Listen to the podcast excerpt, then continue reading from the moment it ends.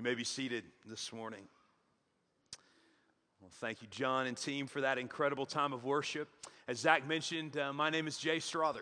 Uh, and it is an honor and privilege to get to be with you today. I've been praying for your congregation for a long time.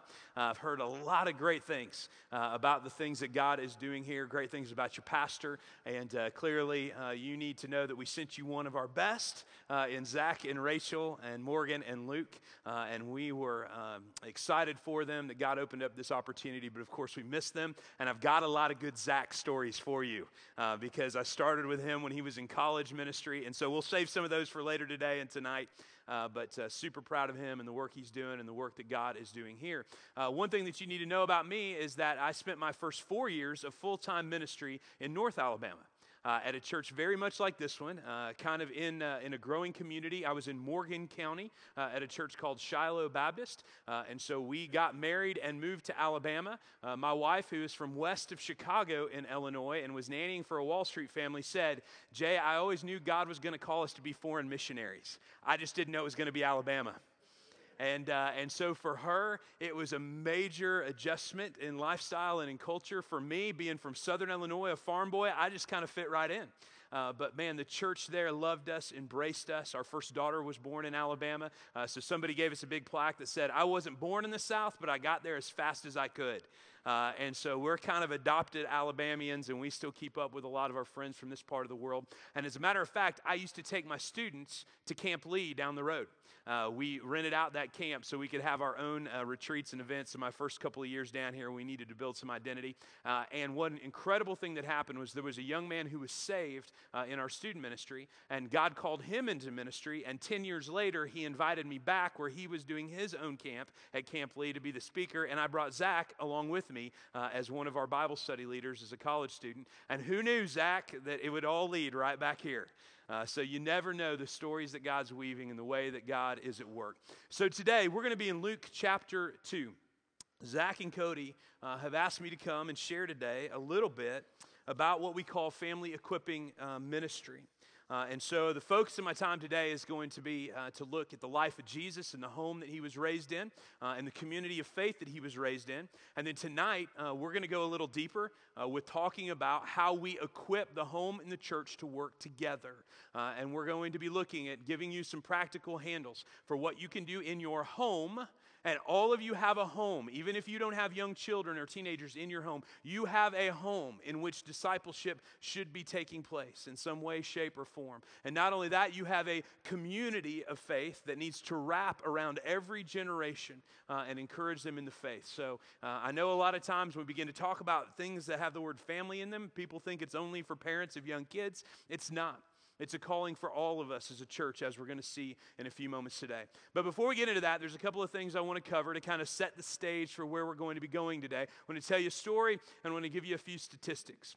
So, right about the time that I was called to serve this church in, in near Nashville, Tennessee, uh, as a student minister up there, a buddy of mine from just north of Birmingham called, and he and a group of area youth pastors from Birmingham got together every year in Gatlinburg, and they held a youth convention over uh, Christmas break. And so he asked me to come and be the guest speaker uh, for this youth conference. So I agreed, and we had one daughter at the time, and I, I got on MapQuest. Remember the days of MapQuest before smartphones? And plotted out how long it was going to take me to get from Spring Hill, Tennessee to Gatlinburg, Tennessee. Uh, what MapQuest didn't load in was the fact that it was Christmas break. And how many of you been to Gatlinburg or Pigeon Forge? Anybody in this room? Okay. I had never been there, all right? I didn't know it was the Redneck Riviera. I didn't know that everybody from the southeast United States descends upon Gatlinburg and Pigeon Forge in the week between Christmas and New Year's. And so when we got just on the other side of Knoxville going east, all of a sudden it was gridlock. And, and I mean, it was just a crawl of vehicles. And I was getting more and more stressed. I had my old school cell phone with the big antenna. You know, I'm calling my buddy, man, traffic is awful. He's like, well, didn't you plan for that? I was like, no. Where are all these people coming from? And so, uh, super stressed out, we pull up to the doors of the convention center five minutes before I was supposed to be on the platform to speak. So I grab my Bible, I run in, I begin to give my first youth talk, and we got a couple hundred teenagers in this room. And all of a sudden, I notice about halfway into my message that they're not paying any attention to me at all. Instead, they're doing this. And I'm like, what's going on? the convention center was attached to the aquarium, and they had left the big window open behind me. And so the kids were watching the sharks and the stingrays, you know? And so at this point, I was like, Lord, this is not going well. We're just going to shut it down. We're going to pray. We're going to pray that God moves tomorrow, and we're just going to close this service down. And so I did that. I prayed. I sat down in the back, just exhausted and just feeling like a miserable failure. My buddy gets up and is like, All right, we're going to have a great weekend together. And we've got a late night activity called Counselor Scavenger Hunt. And so he began to explain how this late night activity was going to work what was going to take place was the counselors were going to all go scatter in downtown Gatlinburg. All of the students were going to get in their little small groups and they were going to have their little brochure for the weekend and they were going to have a pen in hand. And when they found that counselor, the counselor was going to sign their brochure and that was going to be proof that they had found them and they get their points. And the game, they had an hour time limit and it would be over. And then in a moment of spontaneity, my buddy looks at me and he says, And Jay is going to be the bonus points. So if you find Jay, it's worth like 10,000 points. And I'm thinking to myself, dear Lord, that's the last thing I want right now is to run out in the cold in downtown Gatlinburg. You know, all I want to do is just chill and go to go back and get checked in the hotel and get ready for tomorrow. So uh, he said, On your mark, get set, go. The counselors left, the kids left. I went back and I talked to my wife, and our little infant daughter was with me at the time. And I said, You know, let's just lay low. I know these kids. They'll get distracted. The game will be boring to them. They, they'll never miss us. Well, after about 45 minutes, Tanya said, You know, that was a long, stressful ride. Why don't, why don't we just take Eliza for a little walk? Let's put her in the stroller, just get some fresh air, and then we'll put her to bed, and, you know, we'll get off to a good start tomorrow. So I agreed. So, unbeknownst to me, all of the kids in these groups had found every other counselor in downtown Gatlinburg. So these kids were on a mad hunt for me and my wife. And so, if you've ever been there, you'll know that it all comes down to a point right in downtown Gatlinburg. There is a Y intersection. And so I get Eliza loaded up in the stroller. We get all bundled out. We walk out. We step across the street up onto that curb, and then we hear it. That otherworldly shriek that can only be made by a bunch of junior high girls. And so they scream, oh! they run over to us. We found you. It's like, yeah, we're hiding right here on the sidewalk in the middle of everywhere. It's amazing. It was such a good cover, you know. And so we're laughing and we're signing their little booklets for them. And what always follows junior high girls? Junior high boys. Only it goes to the other end of the sonic spectrum, okay? Grunts, you know. And so here they come and we're laughing and we're signing these little books. And all of a sudden, all of the groups headed back to the convention center. A couple of hundred kids are all crowded around us. They had all found us. We're laughing, we're signing things. And then something unusual began to happen. I wasn't signing programs anymore, I was signing receipts. I was signing people's baseball caps. I was signing the backs of people's shirts. And then it began to occur to me what had taken place. All of these people packed into downtown Gatlinburg had seen these hordes of screaming teenagers waving pens and papers in my face. And we were signing autograph after autograph after autograph. And the line was going on for days. And people were stopping their cars in the middle of Gatlinburg traffic and getting out to see who these famous people were. It may have been the best 15 minutes of my life. I mean, it was remarkable. And the best part was to watch people's face when you'd sign something and they'd look at it and they'd look at you and then they walk away like this, you know, totally humiliated because I was a nobody. So that little story, not only was it a lot of fun, but it became, it became a parable to me and our staff as we began to try to figure out what God was doing with this generation. You see, what had taken place was a, a coincidence a certain set of circumstances that made that, uh, that, that, created the illusion that I was somebody who I was not, that we were somebody famous. In the same way, if you look at what's been happening with the next generations in the church over the last 20 to 30 years, we've created quite the illusion because of our buildings and programs because of the relatively high attendance of young people, children, students, youth at our concerts and our rallies and our events. We've created the impression that we have effectively made disciples of the next generation. But as I was a youth pastor growing up through the ranks in the church, as we were watching what took place when kids graduated high school and quit coming to church altogether, as we heard the stories of our young people who graduated from the youth program and then effectively graduated from their faith as they went off to college, we began to grow concerned. Research came out that began to verify our fears. George Barna in 2006 published a study that said, My generation, I'm now 39 years old, that we were the most churched generation in the history of the Protestant church. And now, 20 years later, we are the least. A researcher by the name of Christian Smith published a book called Soul Searching. This was a major research project. He was at the University of North Carolina at the time. And in his study, the most comprehensive study ever done uh, on teenagers and spirituality in America, he said that our young people were emerging from all of our programs, all of our efforts, all of our vacation Bible schools and camps with a faith that he could not describe as Orthodox Christianity. Instead, he labeled them moral, therapeutic deists moral. They think it's about right and wrong, about keeping God happy, about God up there with the divine scorecard. They knew nothing about grace, nothing about faith. Therapy, and that it was individualized religious therapy for them. They went to church when they needed to feel good about themselves, when they needed to feel some kind of connection. But it had very little to do with discipleship. And deism, in the sense that most young people believe in this country that there is a God, but most of them believe that He is a distant creator and matter of fact, he called it God as Santa Claus, some happy big guy up in the sky. And when I want something, I go ask him for it. So, with all of that, we began to grow concern, and research has continued to come out to verify some of our concerns. I want to put up some things on the board for you, on your screens for you this morning. Uh, last summer, Time Magazine published an article on the millennials. This is the generation right now that is coming through our children and student ministries. And they labeled the, the product of this research, the, the, the title, the Me, Me, Me generation. let me give you a couple of statistics that came out in their research. Here's the first one three times. Any idea what that is? That's the number of our people that are being, young people that are being diagnosed with what's called narcissistic personality disorder narcissism. It's all about me.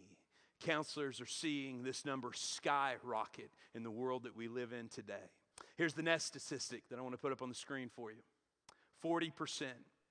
Any idea what that number represents?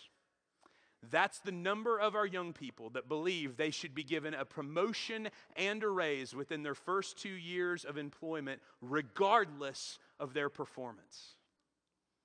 They want a raise, they want a bigger office and they want more, regardless of how well they've performed on the job. Why? Because this is the generation that we've given participation trophies to. We've never wanted to do anything to damage their self esteem. Instead, we have propped them up and we have created a huge sense of entitlement in their lives. Here's the next stat it's a number 88. Any clue? This generation loves their phones, but they don't love talking on them. 88 is the average number of text messages that a millennial sends every single day. What does this mean for us? It means that they've learned to communicate only in very shallow, bite sized bits of information, rarely going deep, rarely thinking or reading critically. And then here's the next one it's an acronym FOMO. Anybody knows what this one means? Fear of missing out. They're on social media all of the time. And by the way, this just isn't teenagers anymore, it's adults as well. But they are so afraid that they're going to miss out on something that's going on in the world on Twitter or on Facebook and on social media that's what's, ha- what's happening. They're missing out on the life that's happening right in front of them in the here and in the now. It's not uncommon anymore to go to a restaurant and watch an entire family not speak to one another because they're all on their phone, engaged with their thumbs, but not with their heads and their hearts. And last but not least, this is the one that gives us pause in the church one third. This is the number of our millennials that declare themselves religiously unaffiliated the nones. It is by far the highest percentage ever in American history of young people who would say, I don't know what I believe. I don't know if there is a God. That's what we're up against. That's what we're dealing with. And so, for us as a church family, being overwhelmed by this challenge, we decided that the best way forward was actually to go back, to look to the scriptures, to humbly come before the Lord and say, Lord, what have we missed along the way? And what is it that we need to recover from your word? And where is the very best place to look at the life of Jesus himself? Lord, what were the influences that you allowed to shape your son? Other than these influences that we allow to shape the next generations in our community and in our homes. And we find the one story about the childhood of Jesus in Luke, the second chapter. So, would you stand with me in honor of God's word as we read this passage this morning? It's also printed in your bulletin, I saw. Luke chapter 2, verses 39 through 52 this morning. When they had completed everything according to the law of the Lord, they returned to Galilee, to their own town of Nazareth.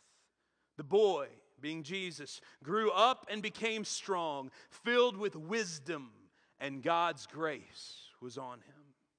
Now, every year, his parents traveled to Jerusalem for the Passover festival. When he was 12 years old, they went up according to the custom of the festival. And after those days were over, as they were returning, the boy Jesus stayed behind in Jerusalem, but his parents did not know it. Assuming he was in the traveling party, they went a day's journey. And then they began looking for him among their relatives and friends. When they did not find him, they returned to Jerusalem to search for him. After three days, they found him in the temple complex, sitting among the teachers, listening to them and asking them questions. And all those who heard him were astounded at his understanding and his answers. And when his parents saw him, they were astonished. And his mother said to him, Son, why have you treated us like this? Your father and I have been anxiously searching for you. Why were you searching for me? He asked them. Didn't you know that I had to be in my father's house? But they did not understand what he said to them. And then he went down with them and came to Nazareth and was obedient to them. His mother kept all these things in her heart. And Jesus increased in wisdom and in stature, in favor with God and with people. Pray with me this morning. Father, we confess that the answers don't come easy, that we live in times in which we are easily distracted and discouraged. Father, I pray today that we would find great strength in the simple plan that you laid before Mary and Joseph that they were obedient to. That your son, their son, was to be raised in a home of faith, surrounded by a community of faith, so that he would understand the authority of his Father. God, in the same way, may we put those building blocks into our homes and into our churches. So, God, open our ears and our hearts and our lives to your word today. And it's in your Son's name we pray these things. And all God's people said, Amen. So, you may be seated.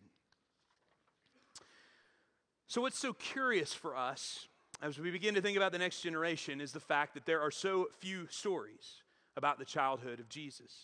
And then, of course, after this story, we have nothing from the time that Jesus was about 12 to the time that he was 30. Now, we know the good Dr. Luke, who wrote both Luke and Acts, was a brilliant scholar. Not only was he a good physician, but he was a brilliant historian. And so many of us think, many scholars think, that part of the reason that Luke avoided a lot of childhood stories about Jesus, and we believe that Luke got much of his gospel from Mary, from his time spent there interviewing her and the other early followers of Jesus on one of his trips with Paul, with Paul back to Jerusalem and to that area. Uh, one of the things that he wanted to avoid was this, these ridiculous stories of the Greek gods and goddesses and their acts of heroism as young children.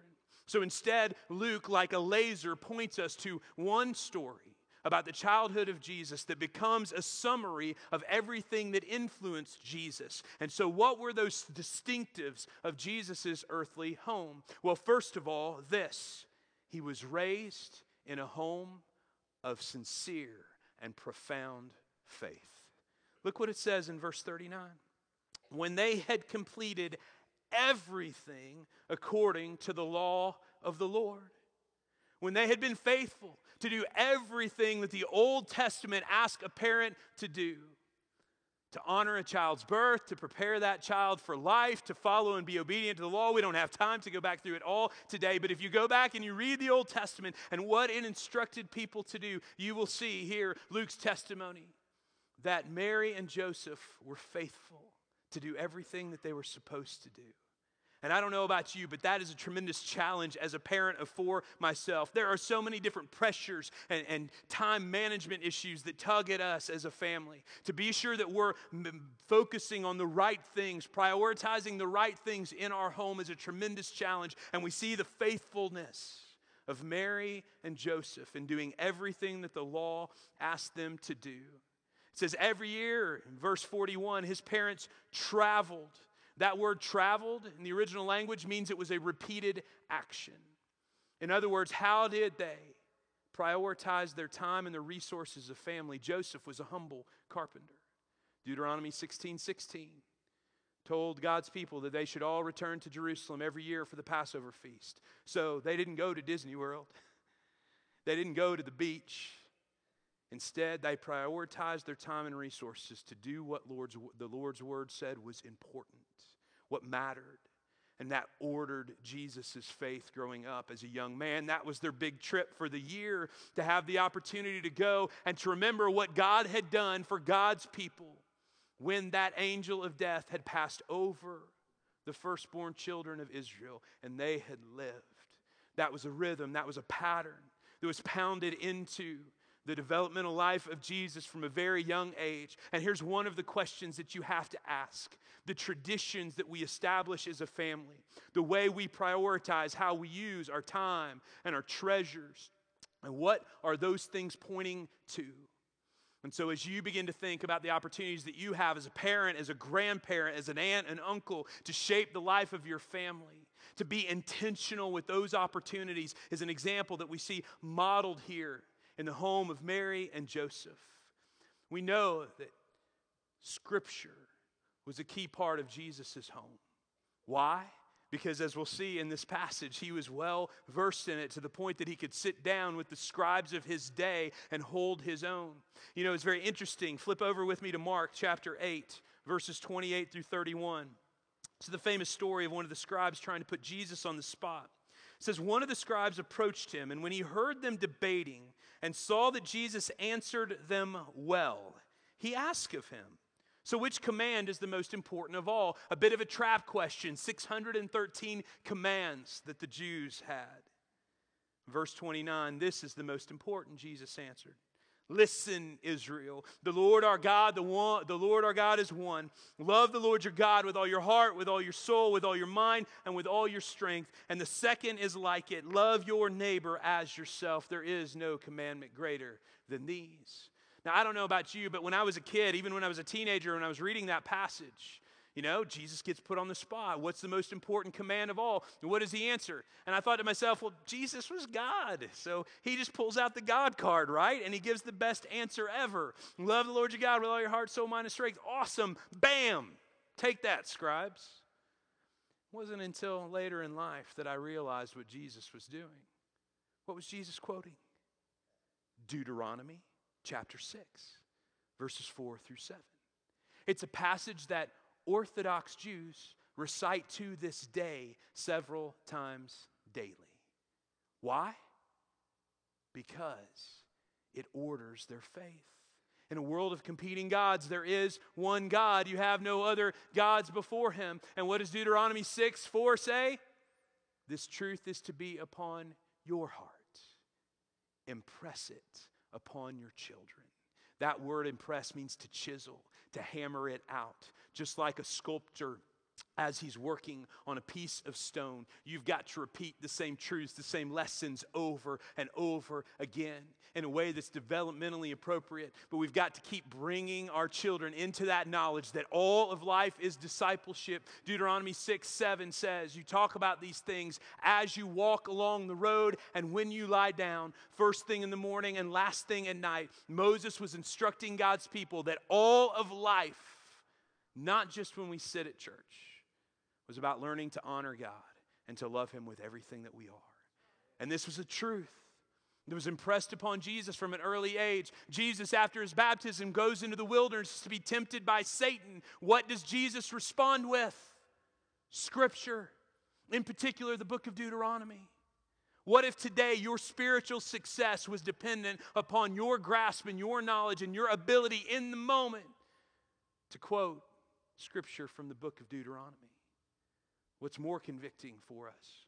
How much time are we spending teaching the next generation these same truths so that when they are tempted, when they are tried, they're able to respond not out of the flesh, but with the timeless truth of the Word of God? These were the things that Jesus learned in his home of faith. We know lots more. If you infer through all throughout the Gospels, you can see that Jesus did things like he uh, wore the tassels on the sides of his clothes because it talks about how the women reached out for those and they were healed. And that was a sign that Jesus dressed like his people. Jesus spoke like his people. He walked with his people. He took on the humble vocation of his father, a carpenter, so he could learn about the dignity of work. And in all of these things, God was shaping him and teaching him in the home. But it was not just the home that had an influence on him, it was also his community of faith. And that's the second distinctive that marked Jesus' life. That he was raised in a community of faith. We know that Joseph, a humble carpenter, sent him to the synagogue so that he would be able to learn the nuances of the law, so that he have a deep understanding of these things, so he would be able to stand toe to toe with these scribes. And not only that, look at the text with me in verse 43. After those days were over, as they were returning, the boy Jesus stayed behind in Jerusalem. He's 12 years old. For most of us, that just kind of means, ah, he's a preteen. For the Jews, that was a critical year. You were known as the son of the law if you were 12 years old, because at 13, you became a man in Jewish society. And so this was a critical year. In other words, this was a turning point in the life of Jesus and his spiritual development. In verse 44, assuming he was in the traveling party, they went on a day's journey. In other words, they trusted that he was with their community of faith that had traveled up to Jerusalem to celebrate the Passover with them. Just like our young people go to spend the night at somebody's house that we know and that we trust. Mary and Joseph had seen Jesus with some of their friends, trusted that he was with them, and off they went. And what happens? Verse 45 when they did not find him, they returned to Jerusalem to search for him. Now, I'm sorry, but as a parent, I have to stop, and there's a little bit of humor in this to me. Just play this out with me for a moment because I know what this would look like if it was me and Tanya, okay? All right? Where's Jesus? I don't know. Is he not over there? Nope, he's not there. No, he's not there either. All of a sudden they realize Jesus isn't here. You know what happens when you even like lose your phone?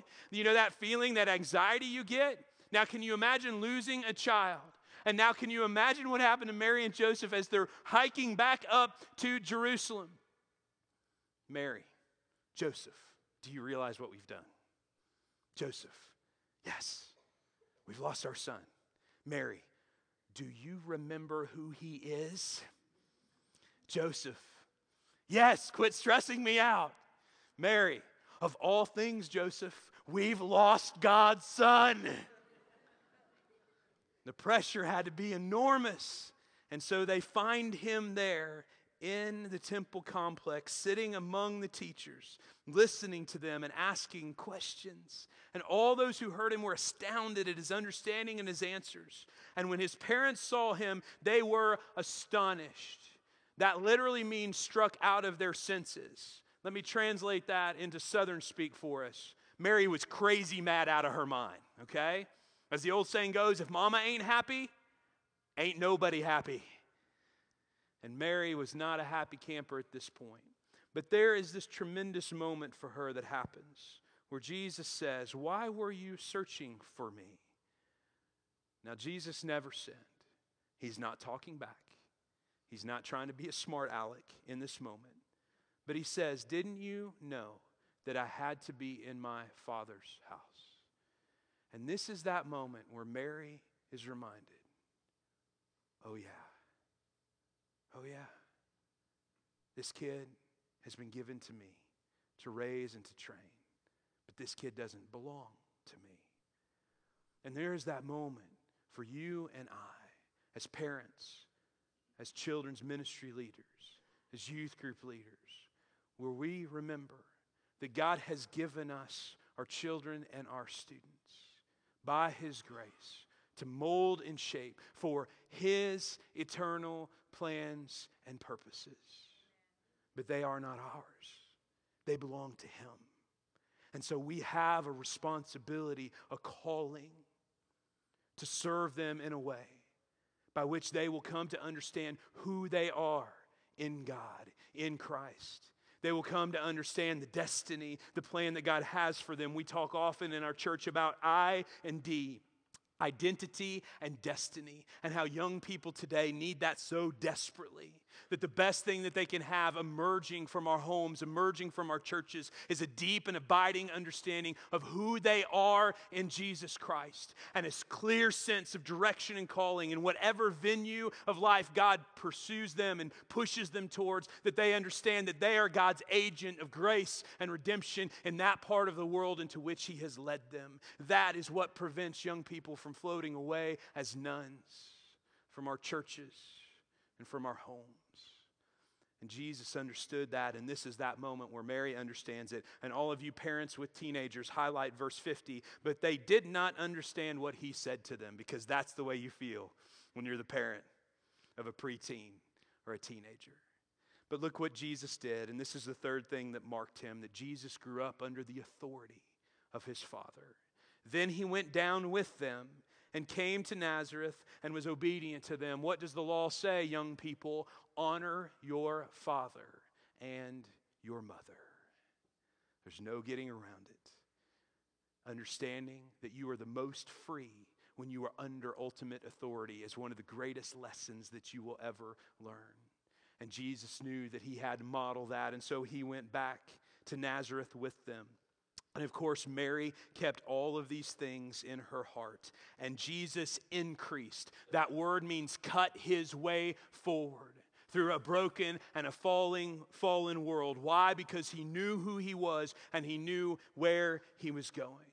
And so, for you and I, how do we respond to this today? What are we called to do? Well, first of all, remember that you cannot lead the next generation where you have not gone yourself.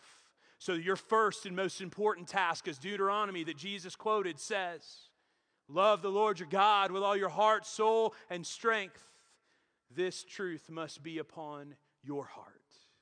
So, if you want to make a difference in the next generation, the first task for you is to surrender your life to the gospel of Jesus Christ to confess that you cannot overcome uh, what you're called to do, the struggles of this world, the opportunities that God has placed in front of it. You can't do any of it apart from Him.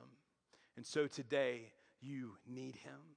Maybe you're here today and you realize that somewhere along the way, you abdicated your role as a spiritual influencer in your home or in your church. And today you need to take up that mantle and that calling to be that spiritual leader in the place that God has placed you. Or today, maybe you're a, a, family, you're a parent, you're a grandparent, and in your home you've been striving to do these things.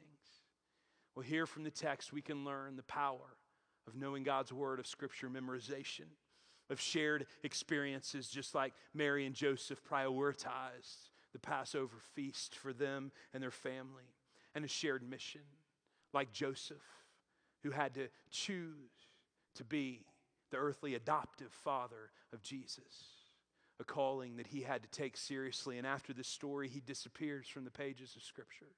His legacy is what? His son. And for many of us, the most important legacy that we will leave will be through our children and our grandchildren.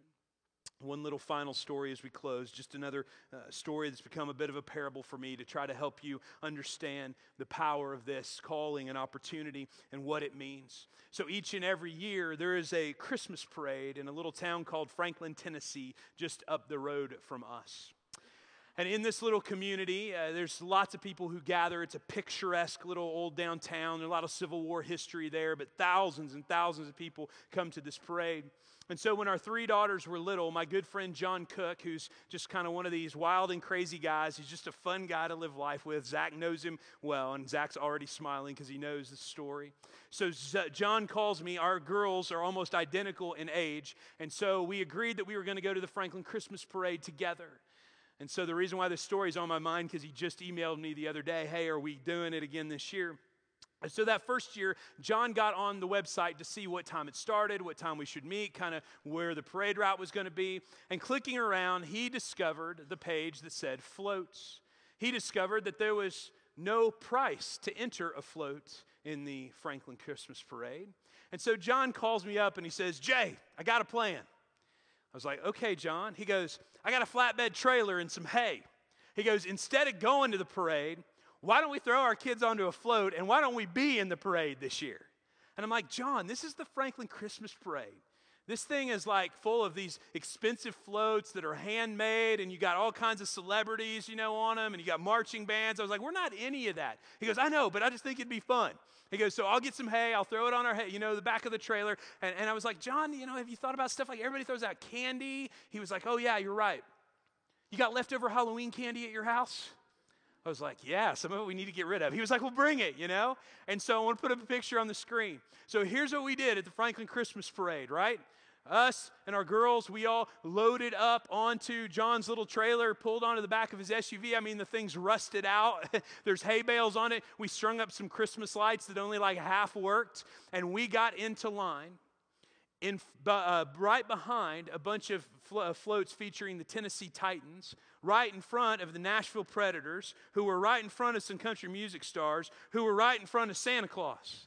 Why they put us there in the parade, I don't know. But here we go down the streets of Franklin, Tennessee.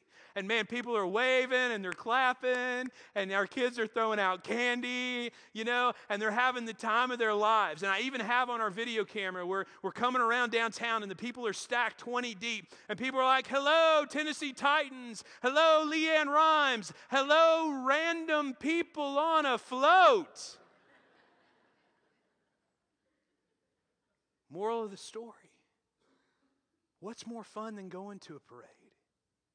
being in a parade. You guys, God is up to something powerful with this generation. We don't want to sit on the sidelines, we want to be a part of it. And God has called us, every single one of us, to forge homes of faith surrounded by a community of faith so that we can follow Jesus in loving God with all of our heart, soul, mind, and strength, and taking that message that we sang about earlier today to the ends of the earth. Would you bow your heads with me this morning as we come to this time of invitation and commitment? And I know today I've thrown a lot at you, so we're going to talk in depth more about what this looks like this evening. But it begins with loving God with all of your heart, soul, mind, and strength. So today, if Jesus is not the center of your life, if Jesus is not at the throne, if Jesus is not the one that you love more than anything else, then today is the day of salvation. And Cody's going to be down here, and some of your staff is going to be down here in just a moment. And we invite you to respond. Or today, maybe it's a matter of conviction for you. Maybe you know Christ, but you realize that in your own home, you have not been faithful to make it a place of spiritual instruction and discipleship. And so today, maybe you need to come, confess, pray, ask God to show you, and to not overlook the simple truth. Jesus was raised in a home of faith, surrounded by a community of faith. However, you need to respond this is that moment. Heavenly Father, I thank you for your word that teaches us so much. And Father, I thank you for the example set for us by Mary and Joseph and by their community of faith. God, that we would be found as faithful as them in teaching the next generation to love you with everything that they are. Now, Father, help us to not leave this place till we've responded to you. We love you, Lord, and it's in your Son's name we pray these things. Amen.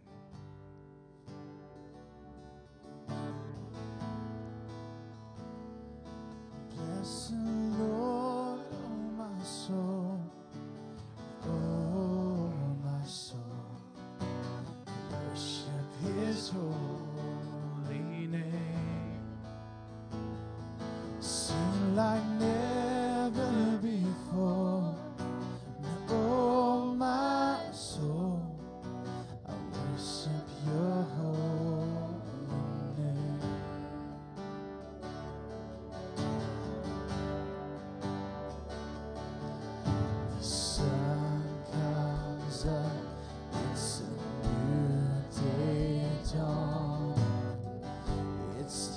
to sing your song